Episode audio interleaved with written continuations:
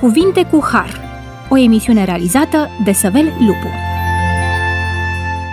Bun venit la emisiunea Cuvinte cu Har. Mă bucur să fim din nou împreună și să continuăm să studiem din Cuvântul lui Dumnezeu.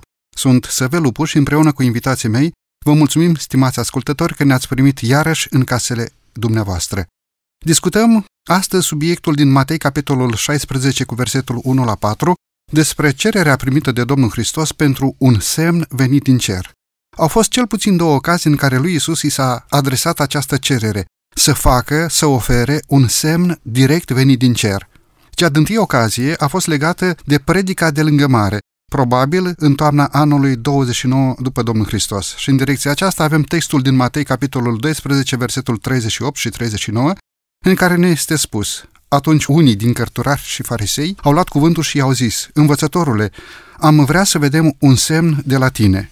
Drept răspuns, el a zis, un neam viclean și prea curvar cere un semn, dar nu-i se va da alt semn decât semnul prorocului Iona. Căci după cum Iona a stat trei zile și trei nopți în pântecele chitului, tot așa și fiul omului va sta trei zile și trei nopți în inima pământului. Cea de-a doua ocazie despre care discutăm astăzi, ocazie în care îi se cere Domnului Hristos să facă un semn, să dea, să ofere un semn venit din cer, este în Matei, capitolul 16, versetul 1 la 4. Probabil a avut loc cu 9 luni mai târziu decât prima ocazie, cred la începutul verii anului 30, în care fariseii și saducheii cer un semn vizibil din partea Domnului Hristos. Este pentru prima dată când saducheii s-au unit cu fariseii într-o încercare teribilă de a-L aduce la tăcere pe Domnul Hristos.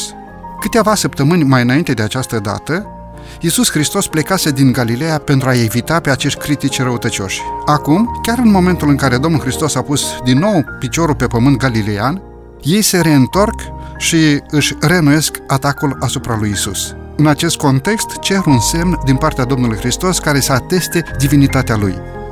Despre aceste lucruri aș dori să discutăm astăzi.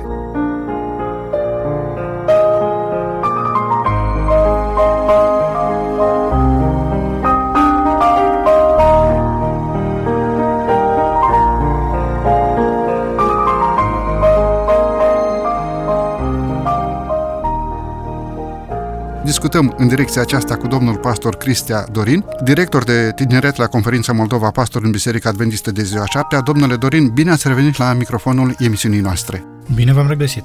Și cu domnul Rașcu Florin, pastor în Biserica Adventistă de ziua 7. Bine ați revenit la microfon. Mulțumesc din nou încă o dată pentru invitație, bine v-am găsit. Doresc să încep emisiunea de astăzi cu textul din Matei, capitolul 16, versetul 1, în care ne este spus Fariseii și saducheii s-au apropiat de Hristos, de Isus, ca să-L ispitească, i-au cerut să le arate un semn din cer. Domnilor colegi, vreau să vă întreb pe dumneavoastră, ce este greșit în a cere un semn din partea lui Dumnezeu? În definitiv, este greșit să ceri un semn din partea divinității? Avem și textul din 1 Corinteni, capitolul 1, versetul 22, în care ne este spus, iudeii într-adevăr cer minuni și grecii caută înțelepciune. E ceva greșit în a cere un semn, în a cere o minune? Domnule Dorin, vă rog pe dumneavoastră. Bineînțeles că omul nu se poate conduce după propria sa înțelepciune și de multe ori poate considera potrivit sfatul cuiva mai înțelept decât el. În cazul acesta, apelarea la divinitate pentru conducere și pentru direcție în viață pare varianta la care în final fiecare dintre noi apelăm. Am personal dubii că fariseii și saducheii erau sinceri în demersul lor, iar dacă pentru un om cu o inimă curată, cererea unui semn, căutarea unui semn din partea lui Dumnezeu pentru a alege un drum bun în viață este o practică pe care o poate, la care poate face referire sau la care poate apela, farisei și saduchei nu doreau altceva decât să-L ispitească pe Isus. Cererea unui semn din partea lor nu era decât uh, pretextul pentru o răfuială, eventual pentru a arăta lipsa lui Isus de reacție. E asta probabil că sperau, ca Isus să nu facă așa ceva și nici să nu le dea vreun răspuns. Prin urmare, ar fi avut uh, ei la rândul lor un răspuns vis-a-vis de atitudinea Domnului Isus. A cere un semn din partea lui Dumnezeu um, în cuvântul său nu este neapărat o, o practică care ține de noroc sau de a prezice viitorul, uh, așa cum unii apelează la horoscop sau la alte mijloace de, a, de a-și căuta direcția în viață. A cere un semn din partea lui Dumnezeu este pur și simplu uh, să deschizi cuvântul lui, să citești în el și în felul acesta Dumnezeu să-ți poată vorbi. Farisei și saduchei în momentul acela nu aveau această dispoziție, erau poate mai degrabă uh, aplicați către uh, a găsi nod în papură în lucrarea lui Isus și a se folosi de, de această situație pentru scopurile lor. Mulțumesc frumos! De fapt, evanghelistul Matei subliniază și ideea din verset potrivit căreia farisei și saducheii fac acest lucru pentru a-L ispiti pe Domnul Hristos. Vedem deja aici o mică distinție, adică se poate cere un semn din partea lui Dumnezeu ca un răspuns al divinității față de noi oamenii sau cererea unui semn cu gând rău sau în scopuri negative. Domnule Rașcu, cum considerați acest lucru? Cunoaștem foarte bine cine este Matei. Un fost vameș, un om care a lucrat foarte mult cu oamenii, cu un spirit de a percepe pe cei din jurul lui foarte ascuțit și felul în care îi așează pe cei doi protagoniști sau cele două categorii de oameni, farisei și saducheii, nu face la voia întâmplării. Știm foarte bine războiul care se ducea între farisei și saduchei. Erau cei mai aprici dușmani. Faptul că aceștia s-au coalizat, deja e primul motiv să crezi că ceea ce fac ei nu este în regulă. Miza era foarte mare, adică al dărâma pe Iisus Hristos, ce a determinat pe cele două categorii să se unească. Nu și-ar fi dat mâna într-un alt context. Iisus tocmai făcuse o minune. Ei au participat la minunea pe care Iisus Hristos o făcuse, a hrănit 4.000 de oameni acolo. Oamenii au fost încântați, entuziasmați de ceea ce s-a întâmplat. Însă, faptul că tu îi cer lui Iisus Hristos o altă minune imediat după ce tocmai s-a consumat una, sunt câteva lucruri pe care le pui în discuție. Unu, poți să pui minunea pe care el a făcut-o pe baza coincidenței sau a contrafacerii. Ei puteau spune că ucenicii au fost aceia care au furnizat marfa lui Isus Hristos și apoi ei au împrășteat-o. Doi, faptul că ei cer lucrul acesta în credința ca Isus să nu facă, pentru că oamenii aceștia ei aveau și ei un spirit critic foarte ascuțit, cunoșteau pe Isus Hristos și ei știau că Isus Hristos nu răspunde la astfel de provocări. În momentul în care acești conducători religioși au văzut că minunea lui Isus Hristos electrizează masele, aveau tot interesul de a detașa masele de Isus Hristos. În momentul în care îi cer lui Isus Hristos o minune, ei au siguranța că nerăspunsul lui Isus Hristos îi va face, pe, cel puțin pe unii din, din mulțime, să nu mai creadă la fel de mult în Isus Hristos. A, înseamnă că dacă nu face și minunea care a fost cerută, înseamnă că este neputincios. Sau are puteri limitate. Ei au gândit cu mult înainte mișcarea aceasta, n-a fost ceva la voia întâmplării. Inițiativa lor n-a fost alta decât să destabilizeze autoritatea și popularitatea pe care Hristos și-o construise prin uh, minunile pe care le făcuse.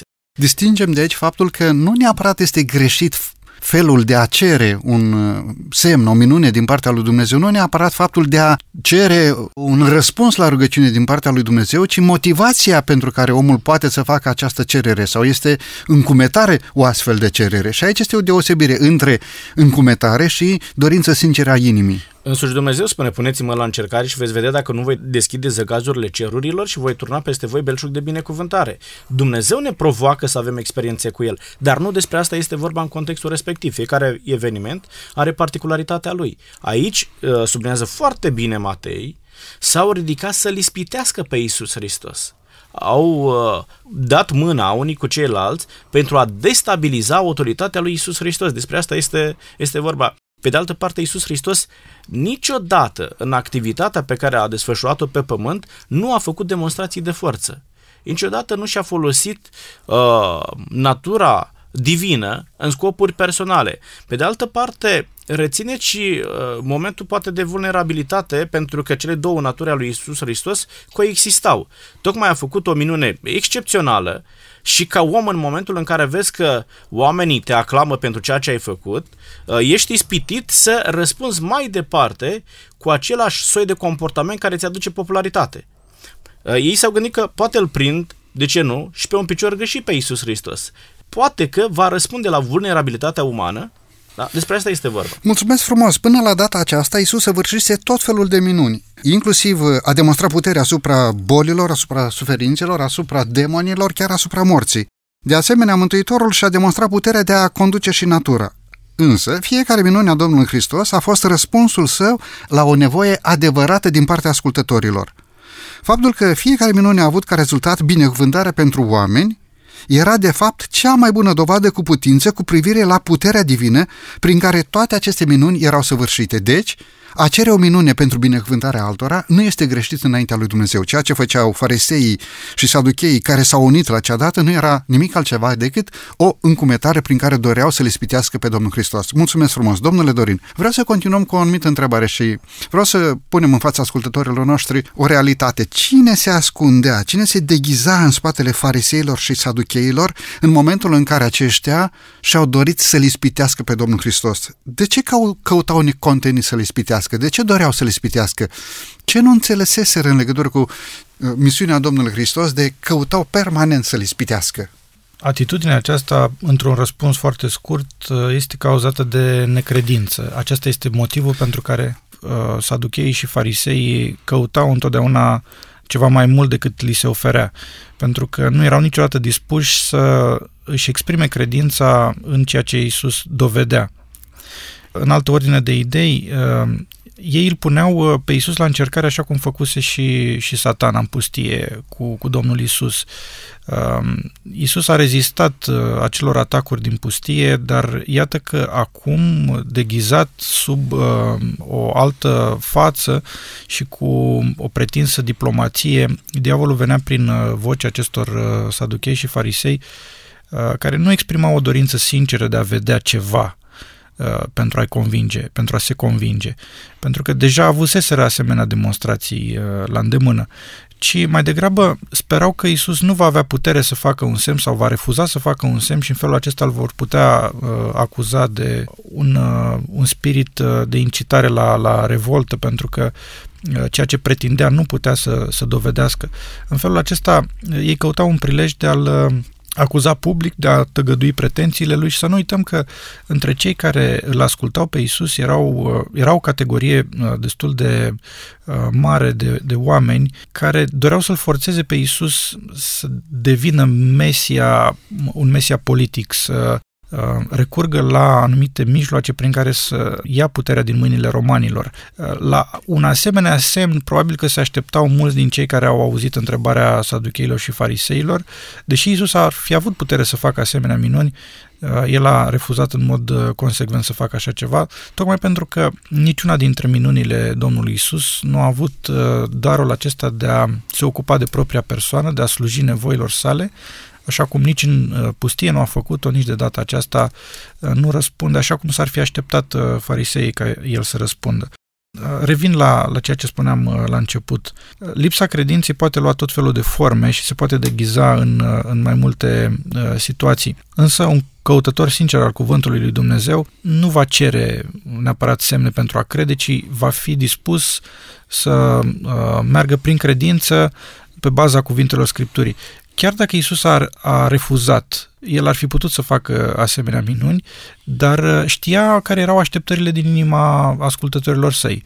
Uh, atunci când i s-a cerut să facă o minune pentru a coborâ de pe cruce, de asemenea, acesta a fost motivul pentru care nu a făcut nici atunci această minune și nici într-un alt context tocmai pentru că nu dorea să-i oblige, să-i forțeze pe oameni să creadă, ci lăsa credința la latitudinea lor. Era opțiunea lor de a crede sau de a nu crede pe baza evidențelor care în lucrarea Domnului Hristos erau din abundență. Mulțumesc tare mult! Ați atins un punct foarte sensibil și în același timp foarte concret.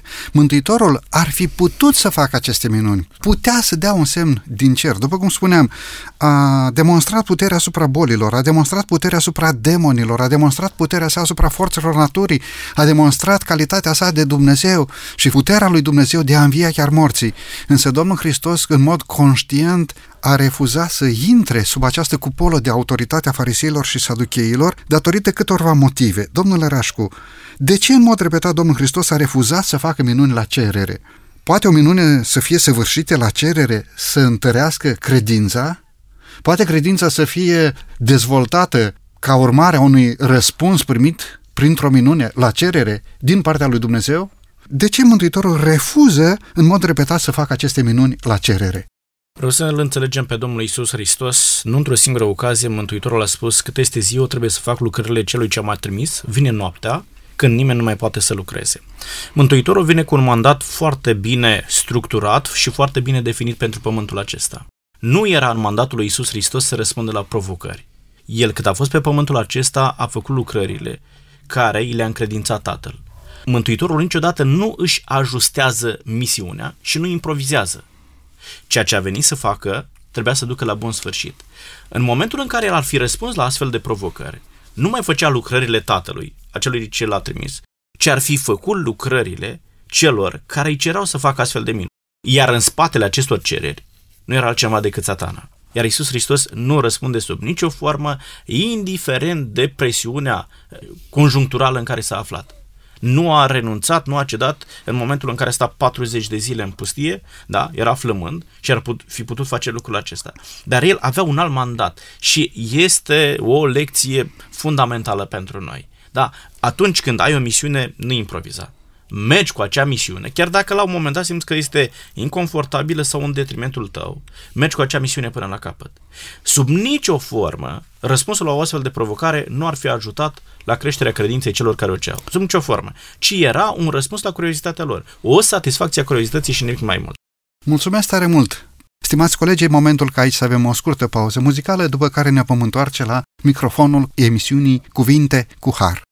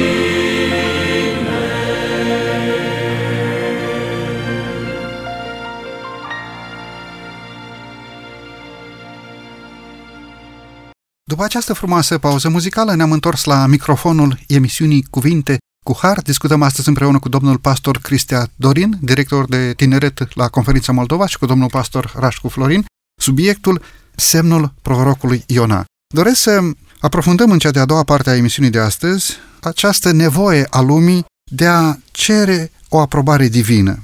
Chiar în introducere am întrebat dacă e corect sau dacă este greșit să ceri un răspuns din partea lui Dumnezeu. Pentru că în lumea de astăzi se caută cu disperare un semn al aprobării divine, mai mult decât un așa zice Domnul sau un așa stă scris. Unde credeți că greșesc cei ce fac lucrul acesta? Am văzut greșeala fariseilor și saducheilor pentru că au cerut un semn pentru ca să-l spitească pe Domnul Hristos. Dar sunt oameni care cu sinceritate cer un semn din partea lui Dumnezeu mai mult decât stă scris sau un așa zice Domnul spus foarte clar în Sfânta Scriptură. Domnule Dorin, unde credeți că greșesc acești oameni? La fel ca și ascultătorii Domnului Isus, uh, și astăzi oamenii sunt foarte dispuși să um, își schimbe uh, decizia și orientarea vieților atunci când supranaturalul intră în acțiune. Și adesea facem diferite concesii sau compromisuri în viața noastră doar pentru că ni s-a părut la un moment dat că Dumnezeu a intervenit într-un mod uh, supranatural, contrazicând cumva cuvântul său. Dumnezeu nu face niciodată lucrul acesta. Trebuie să știm că atunci când uh, oamenii l-au căutat pe Isus și au mers după el pentru a asculta cuvintele, la un moment dat au fost surprinși de faptul că el a traversat marea și când l-au văzut, l-au întrebat, învățătorule, când ai venit aici? În Ioan capitolul 6, versetul 26, el le spune drept răspuns, adevărat vă spun că nu mă căutați pentru că ați văzut semne, ci pentru că ați mâncat din pâinile acestea și v-ați săturat.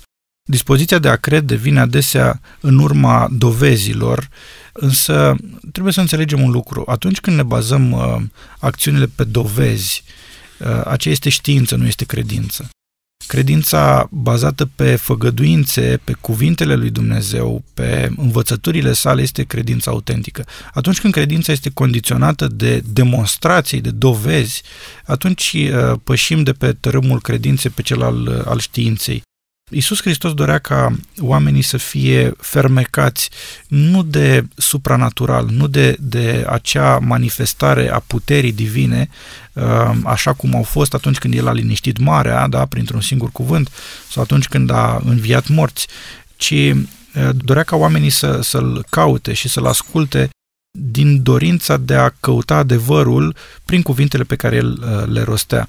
Atunci când Isus Hristos le spunea adevărat, adevărat vă spun, acele cuvinte aveau mai mare putere decât, știu eu, împărțirea uh, pâinilor, înmulțirea lor și a, uh, a pâinilor și a peștilor. Pentru că în cuvântul lui Dumnezeu este viața, așa cum spune Apostolul Pavel. Cuvântul lui Dumnezeu este viu și lucrător și face ceea ce printr-o manifestare uh, supranaturală, oamenii n-ar putea să fie convinși să creadă, uh, ceea ce oamenii nu pot uh, uh, primi prin uh, convingerea adusă de, de semne și de minuni, uh, cuvântul lui Dumnezeu poate face, pentru că el este un cuvânt uh, viu și lucrător, tăietor la fel uh, ca o sabie, așa cum spune uh, Pavel.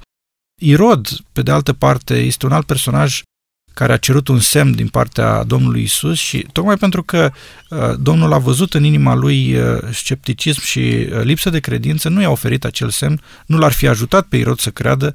Irod din start a pornit cu un pas greșit în demersul lui, în cererea lui. El vrea să fie distrat, vrea să fie întreținut de puterea Domnului Isus de a face minuni. Astăzi oamenii apelează la, la puterea lui Dumnezeu de a face minuni și cer această putere, o invocă. Însă ea este deja demonstrată în cuvântul lui Dumnezeu. Niciodată Dumnezeu nu va trece la acțiune înainte ca să fie puizat toate cuvintele pe care un om ar fi putut să le audă din cuvântul lui Dumnezeu sau prin alte mijloace. Întâi Dumnezeu apelează la cuvânt, de aceea Ioan spune că la început a fost cuvântul și apoi prin cuvânt au fost făcute toate, toate minunile. Un uh, apel pe care îl putem face uh, cu această ocazie este acela că cei care doresc să-L vadă pe Isus, cei care doresc să-L asculte pe Isus, ar trebui să fie întâi dispuși să, să-i citească cuvântul și apoi uh, El va face minunile de care oamenii au nevoie în viețile lor. Mulțumesc tare mult pentru răspuns. Ați subliniat un gând deosebit de puternic și anume faptul că nu minunile validează cuvântul lui Dumnezeu, ci cuvântul lui Dumnezeu validează sau dă autoritate minunilor, pentru că s-ar putea ca cineva să împlinească minuni, dar să nu fie după cuvântul lui Dumnezeu sau să împlinească minuni în afara cuvântului lui Dumnezeu. Ori astfel de minune nu certifică faptul că este din partea lui Dumnezeu. S-ar putea ca o minune să vină și din partea altcuiva, adică din partea diavolului, și apoi o minune pentru etalare de sine sau pentru satisfacerea unei curiozități, ca în cazul lui Irod. Credeți că dacă Domnul Hristos făcea o minune față de Irod, Irod devenea mai credincios? Nu, probabil, cred. probabil da. că ar fi cerut o minune mai mare, uh, așa cum și evrei în pustie au mâncat uh, timp de 40 de ani mană, care cădea în urma unei minuni uh, și totuși au, excel, au excelat în, în lipsa credinței. Da, mulțumesc. Vedeți, Domnul Hristos intră totuși în discuția saducheilor și fariseilor despre semne, despre semn venit din cer. Cum le răspunde Domnul Hristos acestor oameni? De ce credeți că Mântuitorul aduce în discuție aceste semne ale cerului? Domnule Rașcu, vă rog, dorea să spuneți ceva, vă rog frumos. Da, voiam să continui pe aceeași idee a lui Dorin și să citesc Evrei, capitolul 11, versetul 1. Și credința este o încredere neclintită în lucrurile nădăjduite, o puternică încredințare despre lucrurile care nu se văd. De aici înțelegem că semnele vin într-o contradicție fățișă cu credința autentică. Niciodată semnele nu vor naște credință, ci din potrivă, credința în Isus Hristos, o credință autentică, întotdeauna va genera minuni.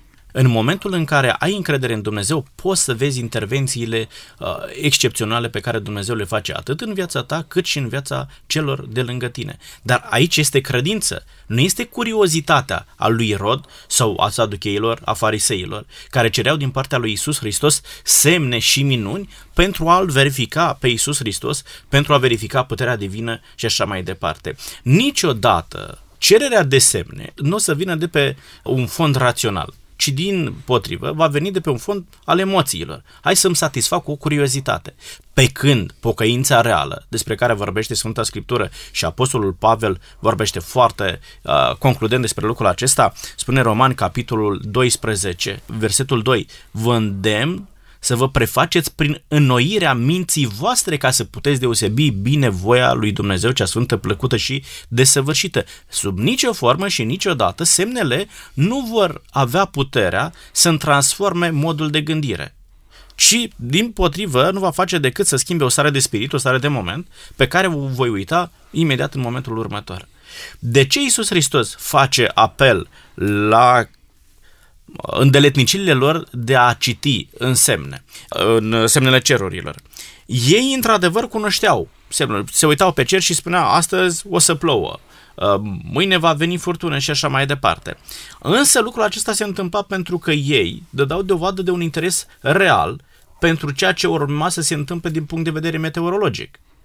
Dacă ar fi manifestat același interes și din punct de vedere spiritual, probabil că ar fi înțeles și semnele pe care Dumnezeu le-a pus la dispoziția lor pentru a înțelege și venirea lui Isus Hristos și lucrarea pe care o face Isus Hristos, pentru că dacă ne uităm doar în cartea lui Isaia, este descrisă lucrarea lui Isus Hristos cu fidelitate. Vă aduceți aminte că la un moment dat Ioan Botezătorul îi uh, spune ucenicilor, mergeți și întrebați-l pe Isus Hristos, el este acela care trebuie să vină sau să așteptăm pe altul. Și atunci Iisus Hristos nu-i spune nici da, nici nu, ci descrie activitatea pe care o face. Și Ioan, pentru că el credea în profețiile Vechiului Testament, identifică pe baza naturii lui, lucrării lui Isus Hristos cine este Isus Hristos și își dă seama că este Mesia. Același lucru puteau să-l facă și evrei și saducheii atât timp cât ei își manifestau încrederea autentică, neclintită în profețiile pe care Dumnezeu le făcuse în Vechiul Testament și slujeau ca mărturie uh, pentru credința lor la momentul în care Hristos a fost pe pământul acesta. Interesant că Domnul Hristos intră în discuția lor și în Matei capitolul 16, versetul 2, ne este spus, Iisus le-a zis, când se înserează, voi ziceți, are să fie vreme frumoasă, că cerul este roșu. Și același gând este preluat și în Evanghelia lui Luca, la capitolul 12, de la versetul 54 în continuare. El a zis noroadelor, când vedeți un nor ridicându-se de la apus, îndată ziceți, vine ploaia. Și așa se întâmplă. Și când vedeți suflând vânt de miază zi, ziceți, are să fie zăduf. Și așa se întâmplă. Fățarnicilor, fața pământului și a cerului știți să o deosebiți. Vremea aceasta, cum de nu o deosebiți? Se referea Mântuitorul la vremea în care el, ca Domn și Mântuitor, venise pentru salvarea neamului omenesc. Iar iudeii, în speță saducheii, farisei, dar chiar și neamurile, nu reușiseră să priceapă, să înțeleagă această vreme a lui Mesia, pentru că Mântuitorul a venit la ai săi, dar ai săi nu l-au primit. Domnule Dorin? Semne vor, au fost și vor fi. Problema apare în momentul în care nu găsești uh, contextul sau codul prin care să înțelegi aceste semne. Uh, mă gândesc la Ioan, la exemplu pe care l-ați dat. Uh, Ioan a, a stat, a meditat, a primit evidențele care erau, ce făcea Domnul Isus și a înțeles. De ce a înțeles Ioan și a ajuns la concluzia aceea că el trebuie să crească, iar eu să mă micșorez? Tocmai pentru că înainte să vadă semnele, el era deja un credincios.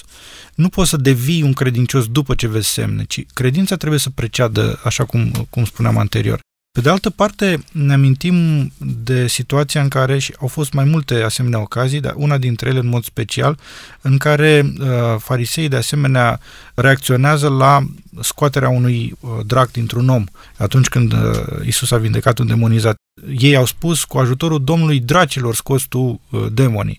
Deci, uh, atunci când lipsește credința, chiar și un semn evident poate să fie o piedică în calea, în calea credinței. De ce uh, farisei spuneau lucrul acesta cu ajutorul Domnului Dracilor scos tu uh, demonii? Tocmai pentru că nu erau dispuși să accepte, nu, nu credeau că Isus avea putere asupra, asupra demonilor. Deci contează și cum interpretăm aceste semne, pentru că ele există, există și în lumea de astăzi, există și în viața fiecăruia dintre noi, totuși foarte puțin suntem de, uh, dispuși să interpretăm corect aceste semne. Uh, și nu este de mirare, atâta vreme cât oamenii doreau să vadă în, în Isus uh, un uh, politician, un uh, mesia politic care să îi elibereze de subjugul romanilor, este foarte greu de crezut că erau dispuși să, să mediteze la valorile morale, spirituale pe care el le propovăduia. Se ridică o întrebare și aș dori să o discutăm înainte de cea de-a doua pauză muzicală și anume, credeți că Domnul Hristos greșește atunci când îi nominalizează, îi face, îi etichetează pe acești oameni ca fățarnici. Mă gândesc la textul din Luca, capitolul 12, pe care l-am citit uh, anterior. Fățarnicilor, fața pământului și a cerului, știți să o deosebiți. Vremea aceasta, cum de nu o deosebiți? Greșește Domnul Hristos atunci când îi face pe acești oameni fățarnici? Este de la sine înțeles că nu greșește niciodată Isus Hristos. Nu despre asta este vorba. Însă vreau să înțelegem de ce Isus Hristos îi numește în felul acesta. Este determinat de o situație anume și le spune că sunt fățarnici. În momentul în care ei au văzut minunea pe care a făcut-o Isus Hristos, în mod rațional, logic, ei au înțeles că este vorba de o putere supranaturală, pe de o parte, pe de altă parte, oamenii aceștia nu aveau cum să nu înțeleagă că satana nu poate să lupte împotriva lui însuși, pentru că Isus Hristos da, scoate dragi într-un om, adică luptă împotriva lui satana. Ei au înțeles lucrul acesta. Ei, poate că înțeleg că minunea aceasta este de sorginte divină, dar a recunoaște că minunea aceasta este de sorginte divină ar fi însemnat să recunoască că și autorul minunii este de sorginte divină și lucrul acesta nu-l puteau face pentru că era împotriva convingerilor lor. Ei așteptau un alt fel de Mesia, așteptau un Mesia războinic care să le satisfacă așteptările lor și anume ieșirea de sub jugul robiei romane. Faptul că Isus Hristos nu răspunde la așteptările lor, ei refuză să creadă și în fața celor mai uh, mari evidențe. Isus Hristos le oferă tot cadrul, uh, toată tot concursul, le dă tot concursul ca ei să creadă și pur și simplu refuză. De aceea ei sunt fățarnici pentru că trag concluzii împotriva convingerilor lor. Ei nu vor să recunoască ceea ce este atât de evident. Mulțumesc frumos! Când se zice în verset vreme frumoasă, Domnul Hristos face referire la vremea din Palestina, iar când se spune despre vreme posomorâtă, probabil că în mintea ascultătorilor era acea vreme din Palestina, atunci când vântul și norii de la Mediterana aduceau de obicei ploaie Problema nu ce fel de vreme era acolo în Palestina, ci problema pe care o aduce Domnul Hristos în discuție era deosebirea dintre semnele vremurilor și vremea Domnului Hristos. Mulțumesc! Despre acest lucru revenim imediat după pauza muzicală.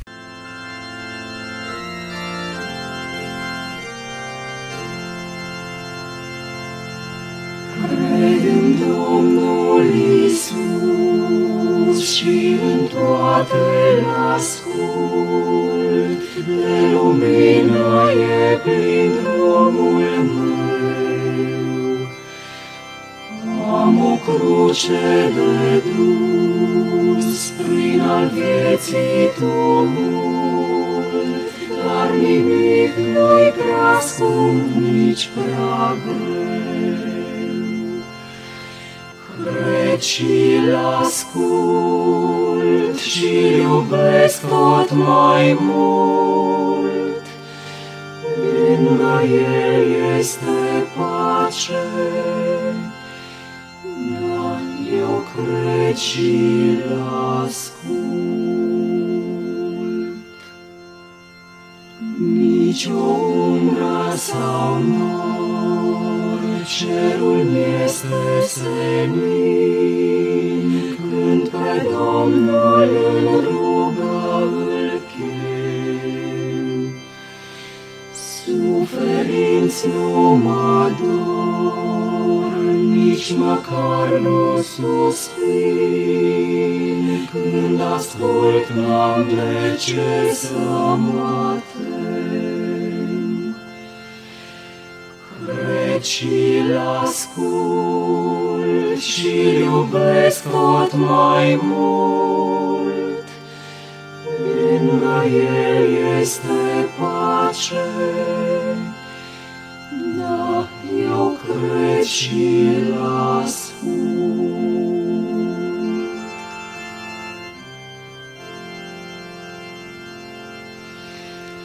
Când îmi plec fața mea, mulțumirea să-i spun, printre îngeri acasă parcă-aș fi. Mântuirea să-mi dea, fără margini de bun, El va fi Domnul meu și-n vecii. Cred și-l ascult și-l iubesc tot mai mult, lângă el este pace, da, eu cred și-l După această scurtă pauză muzicală ne-am întors la microfonul emisiunii Cuvinte cu Har. Discutăm astăzi despre cererea fariseilor și saducheilor pentru un semn din partea Domnului Hristos, un semn ceresc. Și intrăm în cea de-a treia parte a emisiunii cu răspunsul Domnului Hristos. Nu li se va da un alt semn decât semnul prorocului Iona. Domnilor colegi, cum ați interpretat, cum ați înțeles dumneavoastră acest semn al prorocului Iona? Versetul 4 din Ioan capitolul 16 ne pune față în față cu această declarație. Un neam viclean și prea curvar cere un semn. Nu îi se va da alt semn decât semnul prorocului Iona. Domnule Dorin, ce este acest semn al prorocului Iona? Dorea să spuneți ceva înainte de pauza muzicală. Vă rog frumos. Mă gândesc la faptul că oamenii sunt dispuși să creadă ceea ce uh, văd, uh, iar lucrurile pe care le văd de multe ori contrazic puțina credință pe care, pe care o au. Mă uitam la interesul oamenilor de, de a venera moaște și de a, de a merge la închinare în, în locuri în care nu cuvântul lui Dumnezeu este viu și lucrător. Cumva vreau să subliniez faptul că și astăzi această tendință manifestată de farisei și de, de saduchei este de actualitate. Oamenii văd în jurul lor semne, sunt tot felul de, de evidențe ale faptului că Dumnezeu a creat această lume și că este dispus să o conducă mai departe, dar ei se întorc la unele practici care nu au legătură nici măcar cu, cu creștinismul. Mulțumesc frumos! Semnul prorocului Iona e ceva mai mult decât aceste practici și datini din popor, pe care oamenii le îndeplinesc cu speranța, în nădejdea, în așteptarea unui răspuns primit din partea lui Dumnezeu. Domnul Hristos face referire aici la Iona ca fiind cel care a predicat înaintea cetății Ninive pentru întoarcerea acestei cetăți. Ori Domnul Hristos preia acest semn din cartea prorocului Iona, după cum Iona a stat trei zile și trei nopți în pântecele chitului, tot așa Mântuitorul avea urma să stea trei zile în sânul pământului. De ce? Pentru a îndeplini lucrarea lui Mesia. Ceea ce nu doreau să primească farisei și saduchei era tocmai această divinitate a Domnului Hristos, mesianitatea Domnului Hristos. De aceea, ca dovadă pentru această mesianitate, ei cer un semn din cer, nu un semn de pe pământ. Chiar dacă Mântuitorul le-ar fi oferit acest semn din cer, ei totuși nu ar fi primit ca o dovadă din partea lui Dumnezeu. Domnule Rașcu, vreau să vă întreb dumneavoastră, credeți că semnul prorocului Iona mai are vreo valabilitate și pentru noi astăzi? Ce ar însemna pentru noi astăzi semnul prorocului Iona? Moartea lui Isus Hristos i-a ajutat pe oameni să creadă în lucrarea Domnului Isus Hristos. Până în momentul în care Isus Hristos nu a stat trei zile în mormânt, Oamenilor, inclusiv ucenicilor, le-a fost foarte greu să creadă că Isus Hristos este Mesia. Știți că au avut momente de pendulări, când credea Petru, când nu credea, când se îndoia, când mărturisea, când uh, uh, trăda și așa mai departe. Ei, după ce Isus Hristos moare, aceeași situație o trăiește și Nicodim. În momentul în care se întâlnește cu Isus Hristos, îi spune despre lucrarea pe care urmează să o facă. Nu crede, nu are putere să se decidă, dar în momentul în care Nicodim îl vede pe Iisus Hristos pe crucea Golgotei, are puterea să ia o decizie ceea ce privește schimbarea vieții lui Nicodim. Așa cum, după ce a stat trei zile în închitul acela, Iona reușește să reformeze cetatea Ninive reușește să propovăduiască cu un așa impact cuvântul lui Dumnezeu încât oamenii se schimbă, se pocăiesc în sac și în cenușă și se întorc cu totul la Dumnezeu, același efect transformator îl are moartea lui Isus Hristos, ceea ce îi ajută și astăzi pe oameni să se întoarcă cu totul la Dumnezeu, nu este convingerea logică că există un Dumnezeu care poate să transforme viața lui, ci există relația, cunoașterea aceea relațională pe care ei o pot experimenta uh, față de Dumnezeu, care îi poate cunoaște. Când spune la un moment la 17 cu 3 Ioan, da? Și viața veșnică este aceasta să te cunoască pe tine, singurul Dumnezeu adevărat și pe Iisus Hristos pe care l-ai trimis tu. Este vorba de o cunoaștere relațională, ce are capacitate de a-i transforma pe oamenii care intră în relație cu Iisus Hristos. Mulțumesc mai mult decât atât, predicarea lui Iona a fost făcută în așa manieră și cu atâta putere încât oamenii erau convinși de puterea lui Dumnezeu, de puterea Duhului Sfânt pentru a-și schimba viața. Probabil că cu totul altfel a predicat Iona după ce a stat trei zile în pântecele chitului. Domnule Dorin, vă rog. Mă gândesc la faptul că uh, lucrarea lui Iona este urmarea patimilor sale în pântecele peștelui. Uh, pe măsură ce înțelegem mai mult uh, lucrarea lui Iona, înțelegem și faptul că ceea ce a făcut Domnul Isus Hristos avea mult mai multă putere și putea să ofere mult mai multe evidențe decât cele ale lui, lui Iona. De aceea uh, spune Matei că bărbații din Ninive se vor scula la sfârșitul timpului, în ziua judecății și vor osândi pe evrei neamul acesta, spune el, tocmai pentru că bărbații din Ninive s-au pocăit la propovăduirea lui, lui Iona. Ceea ce vedeau ninivitenii erau minuni, erau semne, se ridică și această întrebare, sau era cuvânt? Ce făcea uh, Iona când mergea prin cetate? În niciun caz el nu uh, vindeca uh, bolnavi, nu învia morți, uh, nu liniștea furtuna, lucruri pe care de altfel Iisus le-a, le-a făcut. Tot ceea ce spunea Iona era o singură frază, pocăiți-vă pentru că Dumnezeu s-a hotărât să, să distrugă această cetate. E bine, în contrast cu o evanghelie atât de, de, de scurtă a lui Iona, Iisus Hristos a avut o lucrare plină de, de semne, de minuni, pe care oamenii nu au fost dispuși să, să le creadă. De aceea, Iisus spune că nu mai este nevoie de un alt semn, că nu li se va da oamenilor un alt semn decât ceea ce a trăit Iona prin experiența lui uh, traumatizantă atunci când a negat, când a refuzat uh, misiunea pe care Dumnezeu i-a dat-o. În contrast cu Iona, uh, Domnul Iisus Hristos, după cele trei zile petrecute în pântecele pământului, uh, iese la lumina uh, zilei și a vieții, oferind oamenilor uh, șansa la mântuire o șansă pe care, iată, unii dintre saduchei și dintre farisei au primit-o în cele din urmă prin propovăduirea apostolilor. Mă bucur tare mult de ceea ce spuneți dumneavoastră și anume faptul că Domnul Hristos iese sau este chemat din mormânt la viață, la porunca lui Dumnezeu prin îngerul pe care l-a trimis pentru acest lucru, dar iese prin puterea lui de Dumnezeu, pentru că în Ioan 10 cu 30 spune că am puterea să-mi dau viața și am puterea să-mi iau iarăși viața o viață pe care Mântuitorul, prin moartea lui, ne-a oferit o nouă tuturor. Deci semnul prorocului Iona este faptul că predicarea pe care Iona a avut-o după această experiență tristă din pântecele chitului a fost mult mai puternică decât ceea ce făcea el înainte ca proroc al lui Dumnezeu, pentru că a fost un proroc al lui Dumnezeu trimis de Dumnezeu la cetatea Ninive. Prin această predicare, el rămâne ca un semn pentru perioada în care Domnul Hristos a stat în mormânt, de unde a ieșit la viață prin puterea sa de a salva omenirea. Vă rog frumos! Da, este interesantă și diferența dintre Iona și Isus.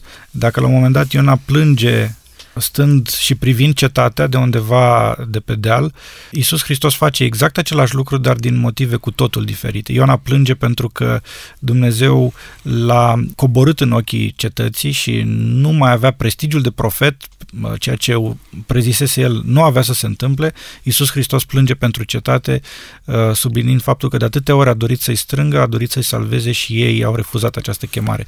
Lucrarea Domnului Hristos, pe lângă semnul pe care l-a reeditat în viața sa, acela lui Iona, aduce în plus o motivație diferită a predicării veștii bune decât în cazul lui Iona. Dacă Iona făcea din datorie pentru că a fost forțat, a fost trimis să facă lucrul acesta, uh, Isus a făcut din dragoste pentru cetate, o dragoste care în cele din urmă l-a pus față în față cu, cu moartea.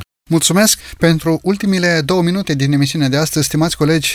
Ce ar însemna pentru noi astăzi semnul prorocului Iona? Ne mai vorbește și astăzi semnul prorocului Iona, domnule Rașcu? În mod cert, atâta timp cât oamenii încă mai vin la pocăință și vorbim de o pocăință autentică, singura motivație pentru care ei vin la Isus Hristos este faptul că înțeleg care este efectul morții Domnului Isus Hristos în viața lor și cât de mult îi ajută învierea Domnului Isus Hristos. Moartea lui Isus Hristos le dovedește dragostea pe care Dumnezeu o poartă față de omenirea aceasta și continuă să o facă. Vă aduceți aminte ce spune Roman, capitolul 5, versetul 8. Pe când noi eram păcătoși, Hristos și-a arătat dragostea față de noi prin faptul că s-a dat pe sine pentru noi, pentru păcatele noastre. Iar învierea lui Isus Hristos le oferă asigurarea că în ziua de apoi ei vor putea învia pentru viață veșnică.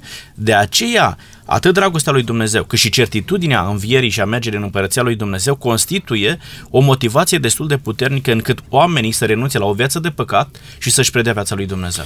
Când uh, Domnul Isus Hristos refuză pe Irod sau refuză cererea aceasta a fariseilor de a face un semn, asta nu înseamnă că el nu este dispus din nou să învie morți, să aducă vindecare, să transforme eventual apa în vin sau pur și simplu uh, să ofere un alt, un alt semn supranatural ci răspunsul Domnului Hristos, uh, refuzul acesta de a, de a face un semn, este din motivul că nu dorește să confirme așteptările lor greșite cu privire la el. Așa că adesea Dumnezeu va considera că un timp de tăcere sau uh, absența unui răspuns este mai bună decât uh, confirmarea unor așteptări greșite din partea noastră, care ne-ar duce eventual pe o, pe o pistă falsă. Avem în cuvântul lui Dumnezeu toate direcțiile necesare și toate semnele prin care credința noastră să fie întărită. Deși aveau cunoștințe despre minunile săvârșite cu ocazia nașterii Domnului Hristos, aveau cunoștințe despre îngerii care vorbiseră păstorilor din Betleem, Luca 2, capitolul 2, versetul 8 în continuare, de steaua care îi condusese pe magii din răsărit la Ierusalim, Matei, capitolul 2, versetul 1, 6 în continuare, de ocazia în care cuvântul lui Dumnezeu a vorbit din cer și de porumbelul care s-a așezat pe umerii Domnului Hristos ca și semn vizibil al Duhului Sfânt. Toate aceste minuni ar fi putut să fie catalogate sau clasificate ca semne din cer. Totuși, ei cu bună știință au refuzat să recunoască aceste dovezi directe că Isus Hristos era Fiul lui Dumnezeu, Mesia. Ori acest lucru i-a condamnat definitiv. Să ne ferească Bunul Dumnezeu de aceeași mare greșeală. Să-L primim pe Domnul Hristos ca mântuitor personal, să primim vestirea prorocilor și să fim atenți la semnele vremurilor care ne vorbesc despre faptul că în curând Isus Hristos, Domnul nostru, se va întoarce pe norii cerurilor. Domnilor colegi, mulțumesc tare mult pentru prezența dumneavoastră în emisiune. Domnule Dorin, mulțumesc frumos. Mare drag. Domnule Rașcu, mulțumesc frumos. Oricând cu plăcere. Stimați ascultători, vă mulțumim din toată inima pentru faptul că timp de 50 de minute ați rămas alături de noi și ne-ați primit din nou în casele dumneavoastră.